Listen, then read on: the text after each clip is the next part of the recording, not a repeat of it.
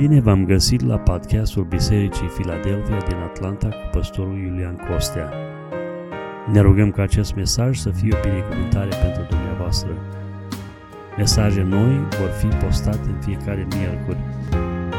Dumnezeu să vă binecuvinteze!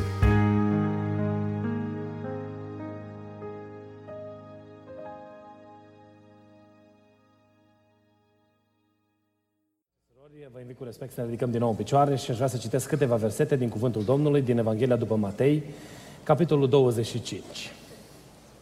Citim de la versetul treizeci și unu câteva versete. Să urmărim Cuvântul Domnului.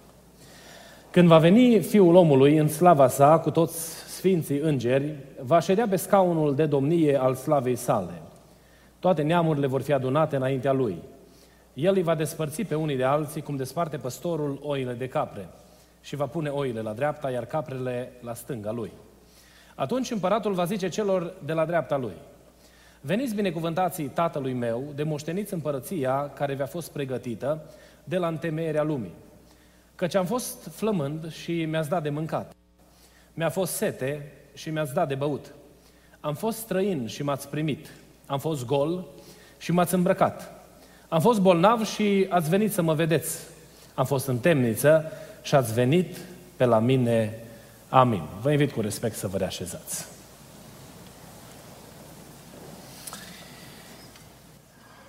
În seria de mesaje diferit, în seara aceasta, aduc înaintea dumneavoastră un mesaj pe care l-am intitulat Diferit în acțiuni, în fapte. Noi... Din momentul în care am fost răscumpărați prin sângele Domnului Iisus Hristos, am devenit parte din planul lui Dumnezeu și trăim în lumea aceasta cu menirea de a răspândi mesajul Evangheliei în jurul nostru. Noi facem lucrarea aceasta în mai multe feluri. O facem declarativ sau proclamativ, proclamând adevărul lui Dumnezeu, vorbind despre lucrurile lui Dumnezeu, dar o facem și în mod practic, trăind în viața noastră, prin faptele lui Dumnezeu, o viață plăcută lui Dumnezeu. Uh, perioada în care noi trăim astăzi se duce, de fapt, cam în toate perioadele din istorie a fost, dar în perioada aceasta este uh, parcă mai evidentă bătălia între un creștinism ceremonial uh, versus un creștinism uh, practic. Și auzim tot mai multe uh, persoane care sunt focalizate pe uh, a face bine, pe a avea inima deschisă, pe a... Uh, ajuta pe cel sărac, se fac tot fel, sau formați și se formează tot felul de organizații și fundații, persoane care dispun de resurse financiare mai deosebit decât cei care sunt limitați, pun deoparte din veniturile lor prin fundații sume considerabile pentru proiecte de caritate. De exemplu, se fac investiții colosale în lumea medicală prin donații. Persoane care au uh, foarte mulți bani investesc în domeniul cercetării pentru a se găsi, de exemplu, soluție pentru Alzheimer, pentru a se găsi soluție pentru cancer, uh, pentru a se rezolva problema uh, virusului H I V. Uh, se fac cercetări în mod constant și se cheltuiesc zeci de milioane, chiar miliarde de dolari uh, în efortul de a se face bine. Și sunt oameni care donează substanțial pentru a face lucrul acesta. Biserici tot mai mult uh, orientate pe proiecte sociale, uh, la o analiză a generației uh, mi- milenialilor sau the millennials, uh, a, a reieșit că generația aceasta este, organiza- este focalizată pe proiecte și doresc să fie implicați hands-on în anumite lucrări uh, pentru a-și găsi uh, împlinire sufletească în ceea ce privește uh, umblarea pe calea credinței. Pentru Biserica Domnului, noi trebuie să nu uităm că aspectul ceremonial și aspectul practic trebuie să meargă în mână în mână în ceea ce privesc faptele pe care Dumnezeu le așteaptă de la noi. Noi, dacă ne focalizăm doar pe partea ceremonială, avem structuri bune de uh, slujbe religioase, cu muzică bună, speech-uri de calitate, mesaje, predici bune, uh, bine organizați intern. Noi trebuie să fim preocupați și pentru partea cealaltă, partea de ajutorare, de rezolvarea problemelor oamenilor pe care Dumnezeu i-a pus în viața noastră. Nu trebuie să fim focalizați doar pe aspectul ceremonial și să-l neglijăm pe celălalt, sau să fim focalizați pe aspectul practic și să neglijăm aspectul ceremonial. Un fenomen pe care eu îl văd astăzi este că o, nu mai contează chiar așa mult la biserică. Biserica devine un fel de living room experience, o experiență de sufragerie, în care ne adunăm din când în când, ne, exper- ne împărtășim experiențele, suntem foarte casual, nu mai contează cum suntem, cum ne prezentăm, pentru că, de fapt, ce contează înaintea Domnului e partea practică spre care trebuie să fim focalizați. Noi, ca Biserica Domnului, noi suntem chemați de Dumnezeu în ceea ce privesc faptele pe care trebuie să le facem, să aducem laudă lui Dumnezeu prin slujirea noastră ceremonială, făcând uh, acte de închinare înaintea lui Dumnezeu, și lucrurile acestea sunt de o valoare extraordinară înaintea Domnului, și în același timp să nu lăsăm neglijată partea practică în care trebuie să ne implicăm, fiind o mână întinsă pentru cel în nevoie. Aș vrea să ne uităm acum pe, în fața acestei provocări, la chemarea lui Dumnezeu pentru noi. Noi, ca și oameni neprihăniți, noi acționăm pe două planuri. Acționăm pe plan vertical și pe plan vertical noi ne relaționăm cu Dumnezeu prin credință. Și umblăm în credință înaintea lui Dumnezeu și drept uh, rezultat al credinței pe care noi o avem în inima noastră, facem anumite fapte, facem anumite lucruri în, înaintea lui Dumnezeu, în relația noastră pe verticală cu Dumnezeu. Iar pe plan orizontal, elementul care condiționează relațiile noastre, noi suntem animați, inspirați de dragostea frățească, de iubirea de semeni, pe care cuvântul lui Dumnezeu o pune la loc de cinste înaintea, înaintea bisericii sale. Și aș vrea să vă citesc un cuvânt din, uh, uh, unu, din doi Tesaloniceni, capitolul unu. doi Tesaloniceni, capitolul unu, versetul trei.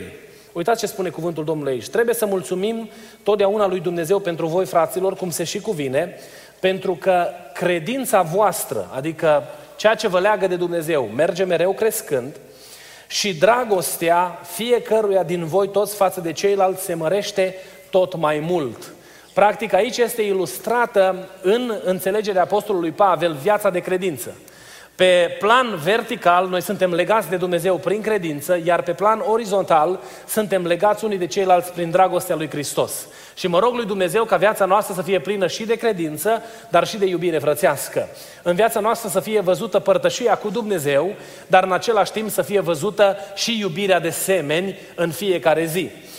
De ce spun lucrul acesta? Pentru că nu numai apostolul Pavel face această subliniere, ci dacă ne uităm în unu Ioan, capitolul patru, apostolul Ioan, versetele douăzeci și douăzeci și unu. unu Ioan, capitolul patru, versetele douăzeci și douăzeci și unu. Dacă zice cineva, eu iubesc pe Dumnezeu, adică am relație pe verticală, și urăște pe fratele său, este un mincinos. Că cine nu iubește pe fratele său pe care îl vede, cum poate să iubească pe Dumnezeu pe care nu îl vede? Și versetul douăzeci și unu. Și aceasta este porunca pe care o avem de la el. Cine iubește pe Dumnezeu, iubește și pe fratele său. Acestea două merg mână în mână. Astea nu pot să fie separate. Astea trebuie să fie vizibile, evidente, la fiecare pas pe care noi îl facem pe calea credinței. Și zic ca Dumnezeu să ne ajute în direcția aceasta. Pe plan vertical, în ceea ce privește credința, noi suntem chemați să facem faptele lui Dumnezeu, aducând laudă la adresa Domnului. Noi trebuie să ne deschidem gura și să înălțăm numele lui Dumnezeu. Trebuie să păstrăm în inima noastră a worship attitude. Trebuie să păstrăm în inima noastră o atitudine de închinare în mod constant înaintea lui Dumnezeu. Să-L binecuvântăm pe Dumnezeul Creator. Atunci când, de exemplu, ne începem ziua, ne ridicăm din așternuturile noastre, să marcăm începutul zilei cu, un, cu o expresie de laudă la adresa lui Dumnezeu. Să-i spunem lui Dumnezeu, Doamne, te binecuvintez pentru darul pe care mi l-ai dat, o zi nouă pe care am primit-o de la Tine. În felul acesta ai început să umbli în faptele lui Dumnezeu, aducând glorie lui Dumnezeu. Îi dai glorie Domnului, exprimând în lumea spirituală lauda pe care tu o ai pentru Dumnezeu. Apoi un alt mod prin care noi facem faptele lui Dumnezeu în ceea ce privește relația noastră pe verticală este timpul petrecut cu Dumnezeu în părtășie. Avem perioade din zi pe care le dedicăm lui Dumnezeu. Oprim totul în jurul nostru și timpul acela care e prețios pentru noi, îl dăm lui Dumnezeu. Și cum îl dăm lui Dumnezeu? Fie cântăm cântări de laudă, fie citim cuvântul lui Dumnezeu, fie ne rugăm, fie petrecem timp în tăcere înaintea lui Dumnezeu și așteptăm să auzim de la Domnul. Poate aici, în, în, în uh, comunitatea noastră, în contextul nostru românesc, este un pic mai greu, că noi spunem multe lui Dumnezeu, dar tăcem mai rar. Să lăsăm pe Dumnezeu să ne vorbească. Eu am avut harul să aud glasul Domnului în nenumărate ocazii. Și îi mulțumesc lui Dumnezeu pentru aceasta. Și eu cred că același har este la dispoziția fiecăruia dintre dumneavoastră. Nu este vorba de uh, o, uh, eu știu, uh, favorizare a unor persoane în, de, în detrimentul celorlalte, ci toți oamenii care caută fața lui Dumnezeu au parte de descoperirea supranaturală a lui Dumnezeu. Vorbeam cu un frate recent despre o anumită situație la telefon și îmi spune fratele de un anumit, de un, de un anumit caz. Și eu îi spun, oh, cred că despre persoana aia este vorba, pentru că Dumnezeu mi-a vorbit în mod personal cu privire la situația asta. Pentru că atunci când noi tăcem înaintea lui Dumnezeu și așteptăm ca Dumnezeu să ne vorbească, El face lucrul acesta. Dar noi luăm din timpul nostru, de pildă. Ne trezim dimineața, nu știu care este programul dumneavoastră. Mie îmi sună ceasul de vreme. Ne trezim dimineața în zorii zilei și ne luăm ziua cu provocările ei. Fiecare dintre noi, în funcție de activitățile pe care le avem, încercăm să ne planificăm ziua. Să mă gândesc, ok, ce am de făcut astăzi? În ce manieră mă voi descurca să-mi împlinesc responsabilitățile pentru astăzi? Care îmi sunt responsabilitățile astăzi? Și ne planificăm ziua ca să putem să avem succes în ceea ce facem. Nu, ne, nu cred că ne trezim dimineața, ne băgăm mâinile în buzunar și o să vedem, ba, las că văd eu ce o să se întâmple. Ies din casă, încep să conduc și pe la prima intersecție zic, ce fac, stânga sau dreapta? Nu facem asta, nu ne planificăm lucrurile. Și știm clar unde ne ducem, ce vrem să facem, care ne este planul pentru ziua respectivă. Dar mă întreb eu, în planul pe care noi îl facem, cât de des integrăm sau punem spațiu pentru Dumnezeu? Cât de des ne gândim dimineața când ne planificăm ziua, asta am să-i dau lui Dumnezeu astăzi, din timpul meu. Am douăzeci și patru de ore la dispoziție, șase probabil le dorm. Restul care au rămas dintre ele, cele optsprezece ore, ce fac cu ele? Le folosesc în procentaj de nouăzeci și nouă virgulă nouă la sută pentru mine, interesele personale sau ale familiei mele. Și lui Dumnezeu uneori nu-i mai rămâne nimic. Sau ne trezim seara. O, e bine să zici un Doamne ajută. Mi-aduc aminte că am crescut și în casa noastră tata a încercat să, să ne determine, să învățăm să ne rugăm lui Dumnezeu. Și dacă ne puneam în pat cumva și nu ne-am rugat, venea lângă pat și ne întreba, mă, te-ai rugat? Și dacă îi spuneam că nu m-am rugat, zicea, măi, și vaca face un semn cu copita în, în iesle, mă, când se duce, ăla e semnul de mulțumire lui Dumnezeu. Nici măcar atâta nu poți să faci înaintea Domnului. Ne trezim seara, o, n-am reușit să fac nimic spiritual astăzi. Hai să mă pun repede pe genunchi să zic o, o rugăciune. Doamne, te laud și adorm, poate lăudându-L pe Dumnezeu sau mulțumindu-i Domnului. Sau mă întind în pat și zic, Doamne, Tu primești oricum rugăciunea. Și zic, Doamne, laudă numele. Și pentru că e o zi obosită, a, a trecut.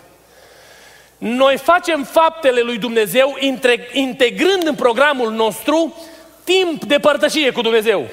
Să-i spui lui Dumnezeu, Doamne, ora asta, care e atât de prețioasă, în programul meu atât de aglomerat, vreau să-ți o dau Ție. Și în ora asta, Doamne, opresc telefonul, opresc preocupările pentru lumea de afară, opresc orice frământare a inimii și mi îndrept inima către Tine, Doamne, și mă apropiu de Tine, vreau să simt prezența Ta, vreau să mă copleșești prin Duhul Tău cel Sfânt, vreau să mă umpli de puterea Duhului Tău cel Sfânt. Să nu uităm că în procesul sfințirii noastre, noi suntem diferiți de lumea aceasta și prin acest adevăr, că noi pe, plan, pe plenerurile noastre, pe agendele noastre, punem spațiu pentru Dumnezeu și îl lăsăm pe Dumnezeu să vorbească cu noi. Îi dăm, îi dăm ocazia lui Dumnezeu să se adreseze ființelor noastre. O, Doamne, ajută-ne să fim disciplinați în direcția aceasta. Un alt lucru pe care noi îl facem este proclamarea adevărului. Noi proclamăm adevărul în mai multe feluri. În ceea ce privește relația pe verticală. Vorbim out loud sau spunem tare care este cuvântul revelat al lui Dumnezeu. Ce are de spus Dumnezeu în anumite situații specifice?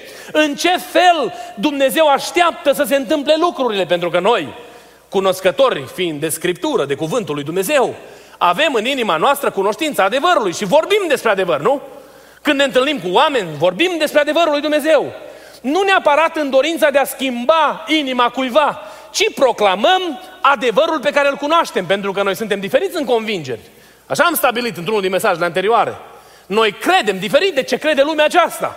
Și în, în faptele pe care noi le facem, în relația noastră pe verticală, este că dăm glas cuvântului lui Dumnezeu. Știți că noi suntem mesagerii Duhului lui Dumnezeu în lumea aceasta, ajutați de puterea Duhului Sfânt să proclamăm dreptatea, adevărul și bunătatea lui Dumnezeu în lumea aceasta? Noi, practic, în faptele pe care le facem, trebuie să fim clari, intenționați, să integrăm în programul nostru proclamarea adevărului cuvântului lui Dumnezeu. Și am, scrigat, am mai scris aici un, un, alt, un alt lucru pe care noi îl putem face, din multele care sunt. Câștigarea de suflete pentru împărăția lui Dumnezeu. Noi, ne, ne, noi știm că noi lucrăm împreună la extinderea împărăției lui Dumnezeu. This is our mission. Pentru asta trăim. Da, ca să putem să punem o pâine pe masă, lucrăm. Ca să putem să ne întreținem familiile sau să putem să avem o relație corectă cu semenii, investim în relațiile noastre, dar obiectivul pentru care noi trăim în lumea asta este să aducem pe cât mai mulți oameni la cunoștința adevărului. Pentru aia trăim. Mă rog lui Dumnezeu ca Dumnezeu să ne ajute să fim sensibilizați de dorința aceasta a lui Dumnezeu, ca oamenii să fie câștigați prin puterea Evangheliei și aduși la mântuire prin Domnul Iisus Hristos, lăudat să fie numele Lui. O să vin eu cu câteva întrebări practice pentru fiecare dintre noi în seara asta. Apoi, pe plan orizontal, noi trebuie să arătăm dragoste. Domnul Iisus Hristos ne-a arătat cum se manifestă iubirea dumnezeiască între oameni. Știți ce a făcut Domnul? I-a căutat pe cei marginalizați, pe cei care n-au avut pe nimeni. A fost oameni pe care legea i-a îndepărtat. A fost o femeie care era bolnavă și care, datorită bolii ei, nu avea acces la Dumnezeu. Nu avea acces la sistemul religios. Și Domnul Iisus Hristos nu s-a rușinat să se identifice cu ea. A oprit mulțimea aceea mare de oameni și s-a ocupat de această femeie marginalizată, care a căutat ajutor în toate părțile, dar n-a găsit ajutor la nimeni. Și s-a atins de nevoia ei, împlinindu-i nevoia. Binecuvântat să fie numele Domnului. A fost o persoană care s-a urcat într-o zi în copac să-L vadă pe Domnul. Și omul ăsta, știți cine era? Era Zacheu. Noi îl știm așa și este ca un fel de caricatură pentru noi, că l-am văzut pe la școala duminicală, când a fost mici, în cărțile de copii. Dar omul ăsta a fost o persoană cu influență în oraș. Omul ăsta era un, cuvânt, era un om care avea un cuvânt cu greutate. Chiar dacă era contestat datorită poziției lui și datorită faptelor rele pe care le-a făcut, omul ăsta avea autoritate. Și la omul ăsta se oprește Domnul, se uită la el și îi spune: știi ceva? Astăzi vreau să intru în casa ta. Și își face timp pentru omul ăsta, care dacă s-ar fi dus la templu ar fi fost huiduit. Dacă ar, dacă ar fi intrat între preoți, probabil l-ar fi scos afară și ar fi spus: tu n-ai ce să cauți aici. Și Domnul s-a dus și l-a căutat pe omul ăsta. În Evanghelia după Ioan ne prezintă Domnul o altă situație, o femeie prinsă în preacurvie, care a fost adusă la Domnul și era pregătită să fie omorâtă cu pietre. Și Domnul Iisus Hristos își face timp pentru această femeie oropsită, pentru această femeie care a fost prinsă de diavolul în lanțul păcatului, și îi întinde mâna iubirii lui Dumnezeu. A predicat Domnul Evanghelia și după el s-au adunat mii de oameni. Când s-a adunat mulțimea aceea de, de cinci mii de persoane care au, au venit după Domnul, Domnul s-a oprit și a zis: nu pot să-i las flămânzi. Și le-a dat de mâncare. Pentru că Domnul a văzut nevoia lor fizică și s-a îndreptat spre nevoia lor. Pentru că asta este inima lui Dumnezeu. A venit Domnul Iisus Hristos ca să ne arate, ca să ne arate cum trebuie trăit în lumea aceasta și ce fel de fapte prețuiește Dumnezeu. Am citit pasajul din Evanghelia după Matei. Din cele șase acțiuni care sunt prezentate acolo, toate șase sunt în domeniul social. Toate șase. Răspund unor nevoi imediate, urgente, ale unor persoane în mare dificultate. Pentru că inima lui Dumnezeu este întotdeauna pentru cei neajutorați, cei defavorizați, marginalizați. Mă rog lui Dumnezeu ca Dumnezeu să ne ajute să simțim în direcția aceasta și inima să ne fie sensibilizată. Apoi, un alt domeniu al uh, îngrijirii, al responsabilităților noastre pe plan material, sunt frații de credință. Când un frate de-a nostru de credință trece printr-o anumită nenorocire, indiferent care este nenorocirea prin care trece, noi avem ocazia de a face fapte în numele Domnului, apropiindu-ne de oamenii ăia. Poate să le întindem o mână de ajutor, dacă putem să facem asta. Dar din experiența pe care o am până acum, este că o vorbă bună, spusă într-un moment greu din viață, face mai mult decât milioane de dolari. Pentru că un cuvânt al mângâierii aduce liniște sufletească și mai mult decât atât, aduce conștiința că nu ești uitat. Aia vrea diavolul să facă când treci prin mijlocul problemelor și necazurilor în viață. Să vină să-ți șoptească la ureche că ești abandonat, uitat de Dumnezeu. Dar te sună un copil de-a lui Dumnezeu și spune că Domnul mi-a pus pe inimă să te sun, să te caut. Și știți ce înțelege în această uh, chemare, în acest, în acest telefon, în, această cuvânt, în acest cuvânt de îmbărbătare? Că Dumnezeu n-a uitat de mine. Lui Dumnezeu îi pasă de mine. De aia cuvintele de mângâiere cântăresc atât de greu.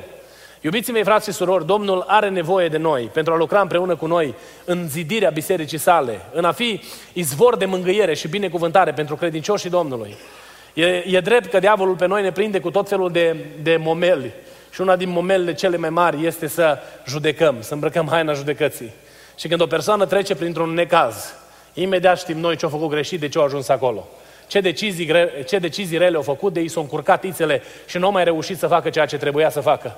Și ne justificăm oarecum poziția spunând, oh, așa-i trebuie. Nu a ascultat. Dar chiar dacă nu a ascultat, chiar dacă nu a ascultat, știi ce te cheamă Dumnezeu să faci? Să te rogi pentru o persoană de genul ăsta. În loc să apeși cu mâna pe spatele ei și să o apeși mai jos în durerea și în necazul ei, să pui umărul sub povară, să plângi, nu trebuie să-i dai dreptate și nici să-i spui, o, e bine ce ai făcut, că tu știi foarte bine că nu e bine ce a făcut. Dar nu e treaba ta și nu e treaba mea să evaluăm binele sau răul pe care o persoană l-a făcut, ci e treaba noastră să fim acolo unii pentru alții când avem nevoie de ajutor. Știți că falimentele în viață sunt rezultatul deciziilor proaste, greșite, pe care noi le facem. Și aceasta nu numai cei care nu s-au gândit prea mult, noi toți facem decizii greșite. Toți. Și dacă ajungem într-o situație grea, într-un, în, într-un moment de dificultate, ce așteptăm noi de la Dumnezeu este ca Dumnezeu să ne ajute, nu este așa? Când ne este greu, chiar dacă știm că am greșit, că, am, că merităm, poate chiar prin păcat l-am supărat pe Dumnezeu și Dumnezeu e mânios pe noi, când ne ducem pe genunchi înaintea Domnului și spunem Domnului, Doamne, mi-e greu în situația asta, ce îi spunem Domnului? Doamne, iartă-mă, dar te rog, ajută-mă să ies din situația în care mă găsesc, nu? Pentru că ne dorim ieșirea. Asta este inima lui Dumnezeu. Dumnezeu vrea să fim acolo pentru frații noștri de credință. Mă rog lui Dumnezeu ca Dumnezeu să ne ajute să înțelegem această inimă a lui Dumnezeu. Apoi, chemarea lui Dumnezeu pentru noi este să fim orientați, să fim determinați să facem fapte bune. Să vrem să facem fapte bune. Pentru că timpul zboară așa de repede. Vreau să ne apropiem de concluzii în seara asta. Dați voie să vă pun câteva întrebări deranjante. Le lansez între noi, dar sunt valabile atât pentru mine cât și pentru dumneavoastră. Nu vi le pun dumneavoastră. Le dau voce din partea lui Dumnezeu în mijlocul nostru. Când a fost ultima dată când ți-ai programat să faci ceva bine pentru Dumnezeu? Și ai zis, Doamne, vreau astăzi, în mintea și în inima mea, tot ceea ce se întâmplă să fie numai părtășia cu Tine. E bine că noi ne-am deprins, că avem rugăciune marța și mă bucur că veniți marța la rugăciune și vă încurajez să continuați să o faceți. E bine că noi avem deprinderea de a veni joia la biserică și apreciem prezența dumneavoastră la casa de rugăciune și interesul pentru studiul Cuvântului Lui Dumnezeu și vă încurajăm să veniți la biserică. Apreciem că veniți la repetiții, la programele suplimentare pe care le facem cu biserica sau uh, programele de duminica, dimineața și seara. Dar pe lângă acestea, Dumnezeu vrea de la noi timp personal cu noi. N-ai vrea în agenda ta să strecori acolo câteva minute pentru Dumnezeu? El nu o să ți le ceară niciodată, pentru că lui n-ai să-i faci niciun bine dacă pui deoparte timp pentru el. Dar îți aduce aminte în seara asta că este așa de tare, de do- este așa de tare dor de tine, că locul ăla, locul părtășiei tale cu el, a rămas de atâtea ori gol. A venit dimineața în răcoarea zilei să te caute și tu erai preocupat. Nu te reușeai alega la șireturi și te grăbeai să fugi repede din casă. Și când vrea să-ți întrezărească privirea, să-ți spună că te iubește, să spună că vrea să-ți poarte de grijă în ziua respectivă, să spună că povara ta o poartă împreună cu tine, să spună că Îi pasă de necazurile tale și de durerea ta. Tu ai fost prea ocupat și te-ai dus. Ai fost prea ocupat și ai trântit ușa după tine repede și ai închis ușa la mașină. Și când ai intrat în mașină, ți-ai început să-ți faci telefoanele în timpul zilei. Poate pentru că e devreme dimineața, ai putut să suni prietenii din România. Sau, eu știu, ce rude ai în Europa sau cunoștințe. Iar apoi, în cursul zilei, ai început să-ți faci activitățile tale de fiecare zi. Și el a rămas uitându-se după tine. Pentru că tu n-ai vrut să stai, sau nu ți-ai făcut timp să stai de vorbă cu el. Avea atât de multe să-ți spună. Vrea să spună că are un plan pentru tine și casa ta. Vrea să spună că te paște primejdea și ispita este după tine. Vrea să spună că este, este preocupat de biruința ta și e gata să te umple de Duhul Sfânt ca să poți să fii biruitor. Dar ai fost prea ocupat și te-ai întors și ai plecat. N-ai stat două minute să stai de vorbă cu el. Și poate în anumite momente de dificultate în viață te-ai uitat către el și ai îndreptat degetul acuzator și ai spus că nu mi-ai făcut niciun bine sau că nu-ți pasă de mine și de necazul meu. Vreau să spun că lui pasă de tine și te-a căutat de atâtea ori să-ți spună asta, dar ai fost prea ocupat să auzi ce are el să-ți spună. N-ai vrea să faci timp în programul tău pentru Dumnezeu, să-i spui Domnului, Doamne, sunt aici. Poate în preamătul zilei de lucru, poate te-a bătut de multe ori pe umăr, dar ai atât de preocupat cu calitatea lucrului pe care îl faci, încât n-ai avut timp să stai să asculți șoapta Duhului Său la ureche, pe care El vrea să-ți o spună, ca un cuvânt de îmbărbătare și de zidire, să poți să mergi mai departe. Știi ce face Dumnezeu? Este alături de tine la fiecare pas și vrea să te binecuvinteze. Vrea să-ți dea resursele necesare ca să mergi mai departe. Și în loc să fii un om doborât de întristare și plin de amărăciune, vrea să fii un om încurajat. Și mă uit și văd imaginea atletului care aleargă și este aproape de linia de sosire și îl văd pe Dumnezeu cum spune, mai fă un pas, că vei ajunge, mai fă un pas, că vei ajunge. Mă rog lui Dumnezeu ca Dumnezeu să ne dea putere, să ne facem timp pentru El. Când a fost ultima dată când ți-ai programat să-L lauzi pe El? Să cânți cântări de laudă la adresa lui Dumnezeu?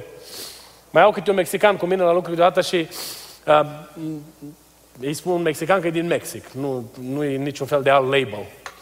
Și câteodată mă apuc și cânt. Și așa nu poate vorbi engleză, nici română. Și mă apuc și cânt în mașină. Și mă gândesc, oare ce-o gândi omul ăsta de mine?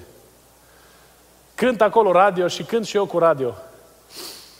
Dar știți ce am sesizat? Când mergem la masă și mâncăm, m-a văzut că îmi dau căciula jos din cap și mă opresc înainte să mănânc și mă rog. Și a început să facă și el la fel. Nu putem vorbi, că e foarte limitat vocabularul. Dar mă uit în viața lui și văd că vede momentele pe care le are loc lui Dumnezeu în timpul zilei, pe care le petrec împreună cu Dumnezeu. Iubitul meu, frate și soră, pune timp deoparte pentru Dumnezeu și vei fi binecuvântat de Dumnezeu în fiecare ceas pe care îl petreci în lumea asta. Fă-ți timp să vii la biserică. Eu știu că sunt multe programe și uneori mi-e și greu să vă tot chem marța, joia, să vă zic veniți la biserică, veniți la biserică. Nu.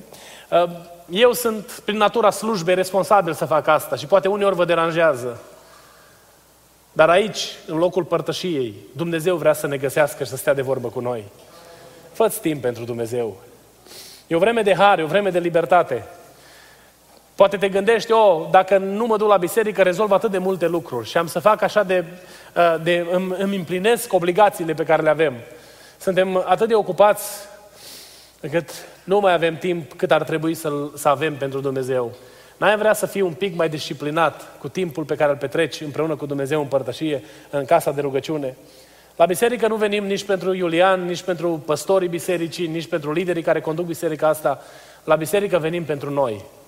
Aici este prezent Dumnezeu și mă rog lui Dumnezeu ca Dumnezeu să sfințească inimile noastre, să punem timp deoparte pentru El. Eu știu că mulți dintre dumneavoastră sacrificați mult pentru lucrarea de aici și știu că Dumnezeu vă va binecuvânta, va răsplăti efortul fiecăruia dintre dumneavoastră. Știu că unii dintre voi lăsați lucru mai devreme ca să fiți prezenți la casa de rugăciune și cred că inima vă este plină de mulțumire înaintea lui Dumnezeu pentru sacrificiul pe care îl faceți pentru, pentru gloria Domnului, pentru că binecuvântarea Domnului se odihnește peste voi. Nu vă opriți, mergeți mai departe. Vă așteaptă răsplătirea pe care a promis-o Dumnezeu și El este Cel care dă binecuvântare sufletelor noastre, lăudat să fie numele Lui. Ai pe cineva pentru care ești foarte frământat și vrei să-l câștigi pentru Domnul?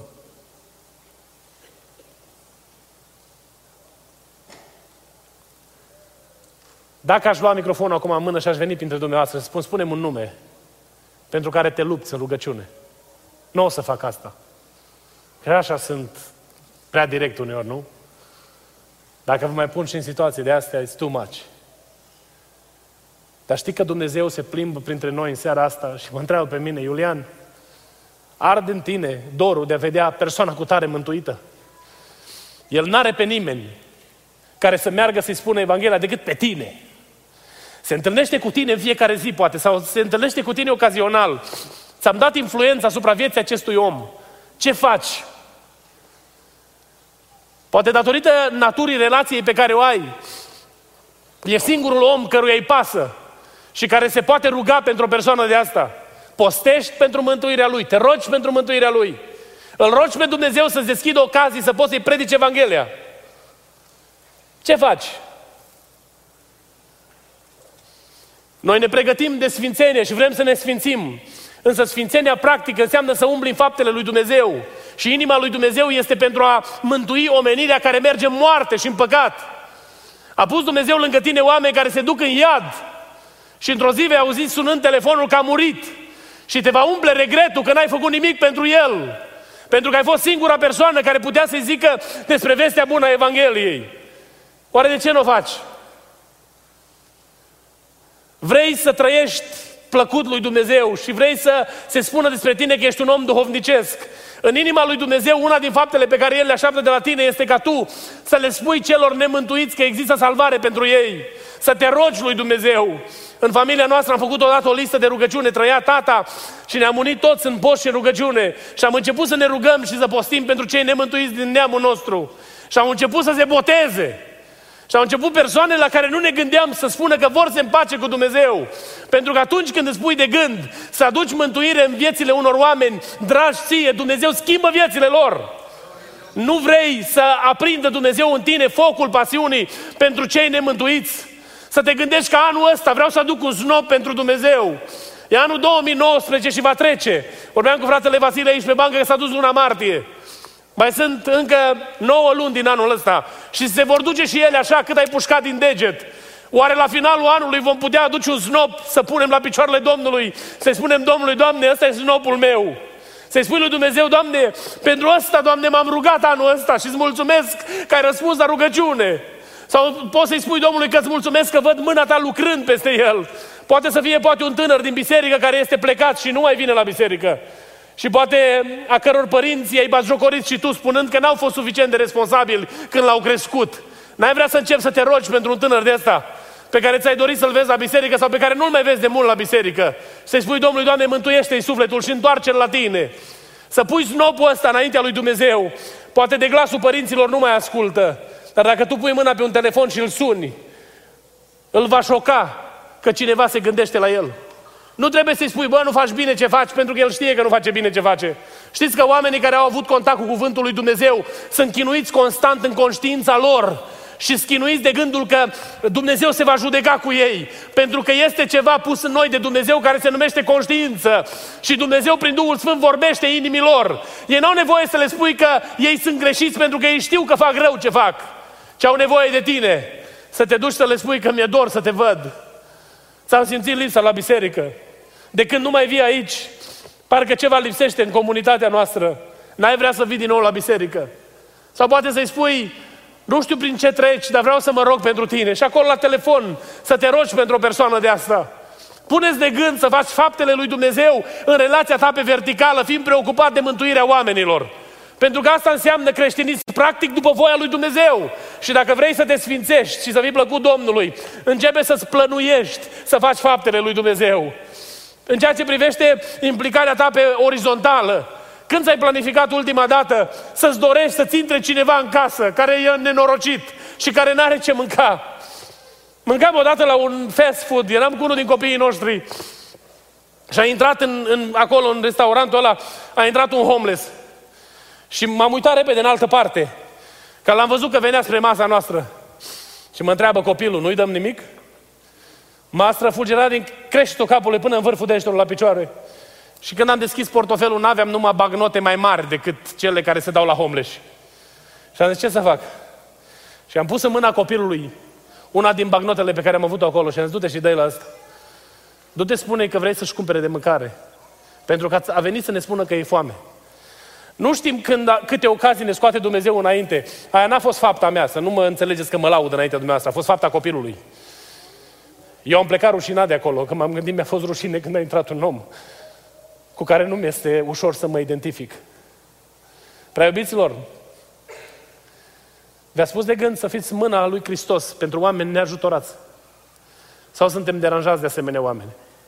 Miroasă greu, nu vrem să avem, nu vrem să fim văzuți cu asemenea persoane. Puneți pe agenda și spune lui Dumnezeu, Doamne, vreau să fiu o binecuvântare pentru cineva. Începe să te rogi pentru asta. Spune lui Dumnezeu să-ți scoată în cale oameni care au nevoie de o mână întinsă. Și ai să vezi cum încep să se deschidă înaintea ta oportunități de a face binele. Și e interesant că după ce faci binele, pe care nu trebuie să-l știe nimeni, după ce ai făcut binele ăla, inima ți se umple de bucurie înaintea lui Dumnezeu, pentru că ești pe drumul sfințeniei. Faci faptele lui Dumnezeu în viața ta.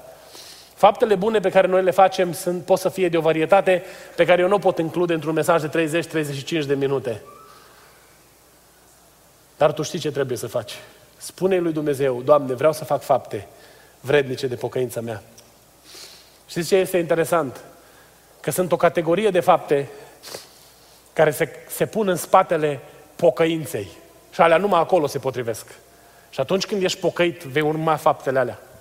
Mă rog lui Dumnezeu, ca Dumnezeu să ne sensibilizeze inima, să facem faptele lui Dumnezeu. Fii direct, planifică-ți să faci binele, atât pe verticală, cât și pe orizontală. Și inima îți va fi binecuvântată de Dumnezeu în drumul sfințeniei tale. Sfințenia nu este ceva mistic, la nivelul uh, declarațiilor, undeva în adevăruri filozofice creștine, ci sfințenia este umblarea cu Dumnezeu în fiecare zi, aducând glorie lui Dumnezeu și iubindu-ți semenii. Mă rog ca Dumnezeu să ne binecuvinteze pe toți în direcția aceasta. Vă chem să ne ridicăm în picioare. M-am bucurat în seara asta și chiar dacă am trecut puțin peste timpul pe care noi îl avem alocat pentru slujbă, îi mulțumesc Domnului pentru mărturiile care se aduc între noi. Domnul s-a atins de frații noștri și cred că merită Dumnezeu să fie lăudat pentru asta. Ne-am rugat pentru fratele Dan, ne-am rugat pentru fratele Alex și au venit amândoi între noi în părtășia bisericii și cred că merită Dumnezeu glorificat. Noi nu ne imaginăm cât de periculoase sunt uh, intervențiile astea și dacă un om trece printr-o asemenea intervenție, zice, a fost ceva minor.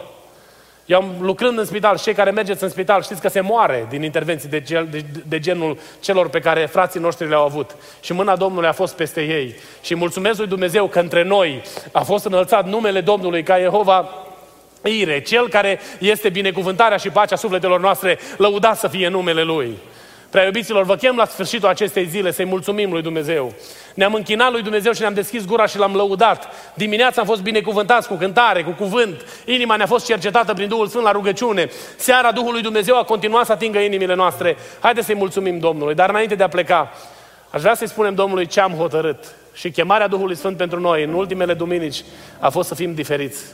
Eu îmi doresc să fiu diferit, dar nu diferit ca să șochez printr-un comportament, eu știu, năstrușnic, ci să fiu diferit trăind asemenea lui Hristos în fiecare zi a vieții mele.